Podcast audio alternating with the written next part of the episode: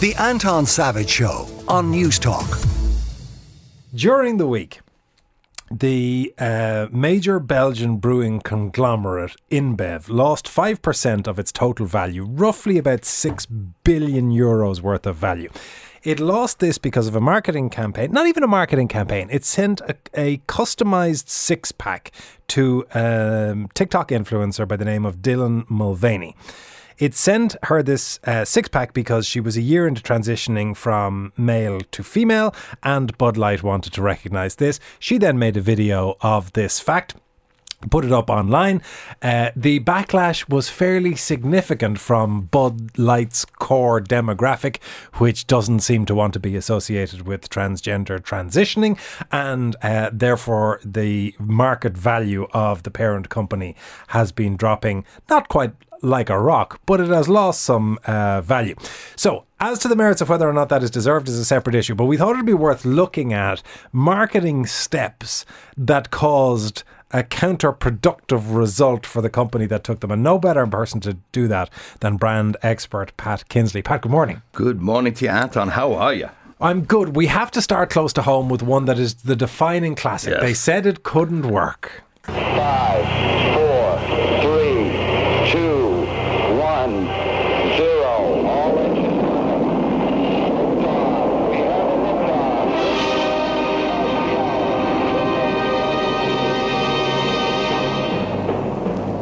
They said it couldn't be done. done, done. It has been done. done, done, done. New Guinness Light. A totally new beer. There's never been anything like it. Cool, cool. Refreshing, refreshing, satisfying, and a lot lighter than it looks.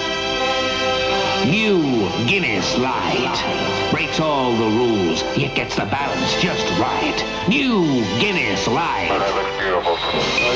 Who said it couldn't be done? By God, they laid that on with a trowel, They didn't did, they? uh, real Hollywood style stuff there, huh? So they said it couldn't be done, and it couldn't. And it couldn't. I knew you were going to say that. I knew you were going to say that. So here we are. It's the 1970s. The guys up the road here in James's Gate are scratching their head. All these new fizzy types of fresher beers are coming out. The younger people want something different. They're sitting in the boardroom and saying, What are we going to do? We have this big, heavy dark stuff that's been part of the culture for a long time. They go out, they do intensive research between 18 24 year old males, right? Intensive research. But what they didn't do, they didn't do research in the pub. All right. So now when you introduce this this Guinness Light, first of all, the name, maybe before it's time. If you brought it out now, possibly a big winner. All right. You see what's being done nowadays. So the time, they maybe have been, uh, I guess, they were f- forecasting the future, but at the wrong time for themselves. Anyway, they put it back in, and what did the men say? This is your drink and a lady's drink here. The name was wrong. The whole essence was wrong. Guinness at that time in the 70s was the man's, I guess, what was it? What did they call it? It was his, his, his, his passage into manhood is what Guinness was all about back then. So they were just a bit ahead of their time.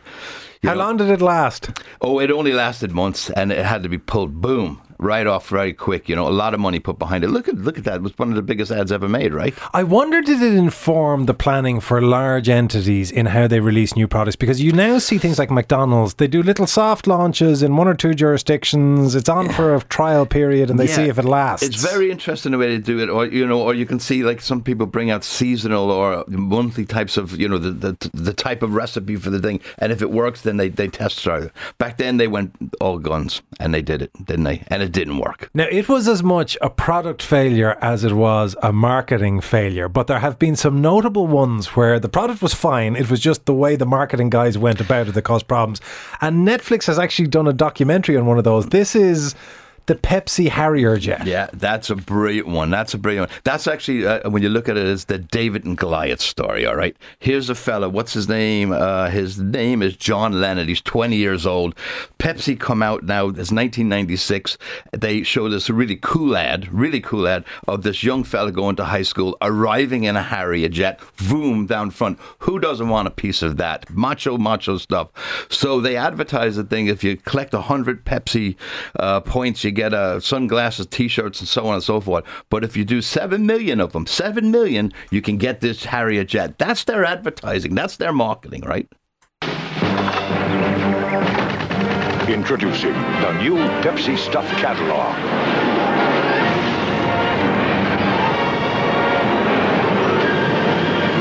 Now, the more Pepsi you drink, the more great stuff you're going to get. Sure beats the bus. But, Pat, everybody would know that that was clearly a joke. Well, they advertise it. Who said it's a joke? If you're there and you're 20 years old and you're hungry, plus the fact is, if they put something out there like that, this fella, you got to remember, he looked at that and he says, "Hold on a second, seven million. He went and did his research, and he found out you didn't actually have to buy all this Pepsi. You can actually buy the points at 10 cent the point, right? These. So he took the Pepsi challenge. He was probably the first one. So he the- worked out that if you could spend 700 grand, you could effectively buy a yeah. Harrier jump jet. But the, the story gets better. He happens to have seven friends that want to give him a hundred grand as an investment, so they're all in on it. They all want a piece of this plane, right? So he arrives into Pepsi's headquarters with a check for seven hundred and eight thousand and fifty cents. Check. Here you go. Here's all my points. I'm ready. And guess what? They can't sell him it. They don't want to sell him it. So he takes them to court and so on. And the story goes back and forth and they fight. He lost at the end of the day. But the one thing that we learned from this is they made a big mistake. And that's actually what changed the whole world of T's and C's. It really just tightened it up. So there's so much more legal stuff going on T's and C's because they promised. But they were still bold enough to bring the ad out again and say now it's because it was supposed to be 700 million, but they just thought it'd be too hard to save. So they cut it down on the editing floor to 7 million, but they brought it back out at 700 million. And then they said, we're just kidding as a disclaimer. Bold Pepsi. If you want to see the uh, documentary on that, which is a highly entertaining documentary, it is uh, there for streaming on Netflix. Now, there's one where it is not often that you get marketing missteps. And in this instance, it's a combination of two entities which have a long record in being very clever in how they mm. market. U2 and Oh, yeah, Apple. yeah, yeah. How did they get this wrong? How did they get this wrong? I, I, I- I think the best way to, to start this one here, there was a great quote that was from some wisecrack uh, social media head. And he said he woke up in the morning to find Bono in my kitchen. He was drinking my coffee. He was wearing my dressing gown. He was reading my paper. I didn't invite him. How did he get here? All right. Let's remind ourselves how he got there because this, of course, was Apple's decision to include songs of innocence and experience that that U2 album as. Uh, what's the word I'm looking for? As a, a, a special gift is probably the nice way to Special put it yeah. on some of their devices. This is it, Songs of Innocence. And now, normally when bands come on, they're trying to flog an album. But everyone's got it already. So, what's, the point? So all the people got very annoyed that it was given to them free. They now get to buy it. And Bono has made this point a couple times around this. He said the job of a band is to get your music to people's Yeah, ears. yeah, yeah, this was yeah. a success. Yeah, and I, I watched that clip again there last evening. I thought it was brilliant because what he also said, uh, uh, if you listen to the clip a little bit further on, there is uh, maybe at that stage a lot of people are starting to lose interest in U2, and they wouldn't be talking about him. He said, at least now they're talking about us, whether it's good or bad. They're talking about us, which is an old marketing uh, conversation. Did really, it isn't work from Apple's perspective? I think it backfired on both of them because actually, ironically, I still have this thing on mine, and it's the only one I've never ever purchased music uh, that way. It's just uh, I listen to, to music the old-fashioned way, uh, and and I still have the album on mine. It, it didn't work for both of them because it was considered junk mail. Now, this is the first time we probably saw cyber junk mail, if you think about it that way. And and why it didn't work as well is because what they did is they stepped over a boundary. They actually they actually went into a place and they changed almost their personality. Also, U2 have the problem with this as well to tell people this is basically what you want, and that's not the way uh, of, of approaching it. So we have to remember, from a business point of view, there's the functional side of running your business, and there's the emotional side. And a lot of times people forget about the emotional side. That's called the branding side. That's the one that has relationships with people. And what we need to do is make sure that we're astute enough to know how to control that. If we step over that barrier, we can. We can change brand fans into really serious enemies. And possibly no better example of that happening than what seems to be a fairly egregious misstep from Bic, who are the, the pen and razor company, and of Yeah, course, much yeah, beyond that. yeah, yeah. Bic decided that one of the main problems with pens was that they didn't work for women. Yeah. Does anybody have a pen? No, thanks. No. Thanks. With its fabulous styling and smooth writing, Bic for her is the only choice. Bic, more for your money, always. I can't think of the amount of times that, Pat, I have seen women struggling to use just normal male pens. This must have been a huge success. Yeah, women have a trouble have a lot of trouble using. How pen. did this get through Yeah, a boardroom? well, thi- this is actually, it's, and it's funny because of doing a bit of research to come on to talk to you here, I found a new thing that I absolutely love. It's called solution assumption.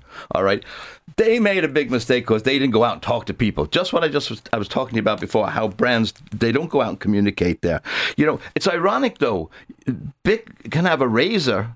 Okay, and they will make it pink and charge you a lot of money for it. And if you're a woman, you no, say, you see, I think they can make a theoretical argument that says that the positioning of the hand is different when shaving a leg to a could, face, but and obviously that the, the, women contours didn't are. buy that one, Anton. they just didn't buy it. All right, come on. How long did the Bic pen for women actually survive? I think that the day it was put out on the shelves, it was thrown back. People just said, "We do not need pink and purple pens. We can write with men pens."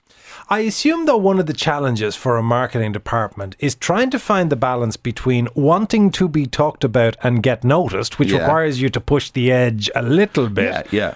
But not stepping over. Yeah, well, I mean, you see a lot of brands out there, and the, the word that's come up in the last decade is being disruptive.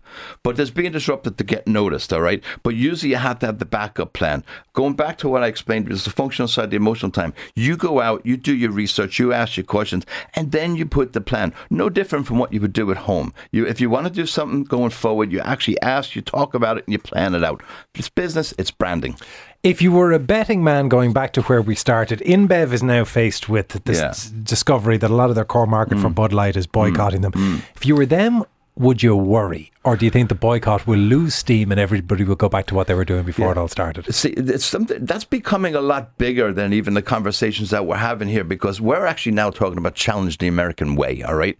So Bud Light, which is supposed to be one of the icons, just like Guinness is an icon over here, is American. All right. And America was supposed to be about free speech. Okay. And now Bud Light is there now saying it has a relationship or it's standing behind Dylan. Okay. And she's gone out. She's had a, a year. She's celebrating that. Bud wants to do that.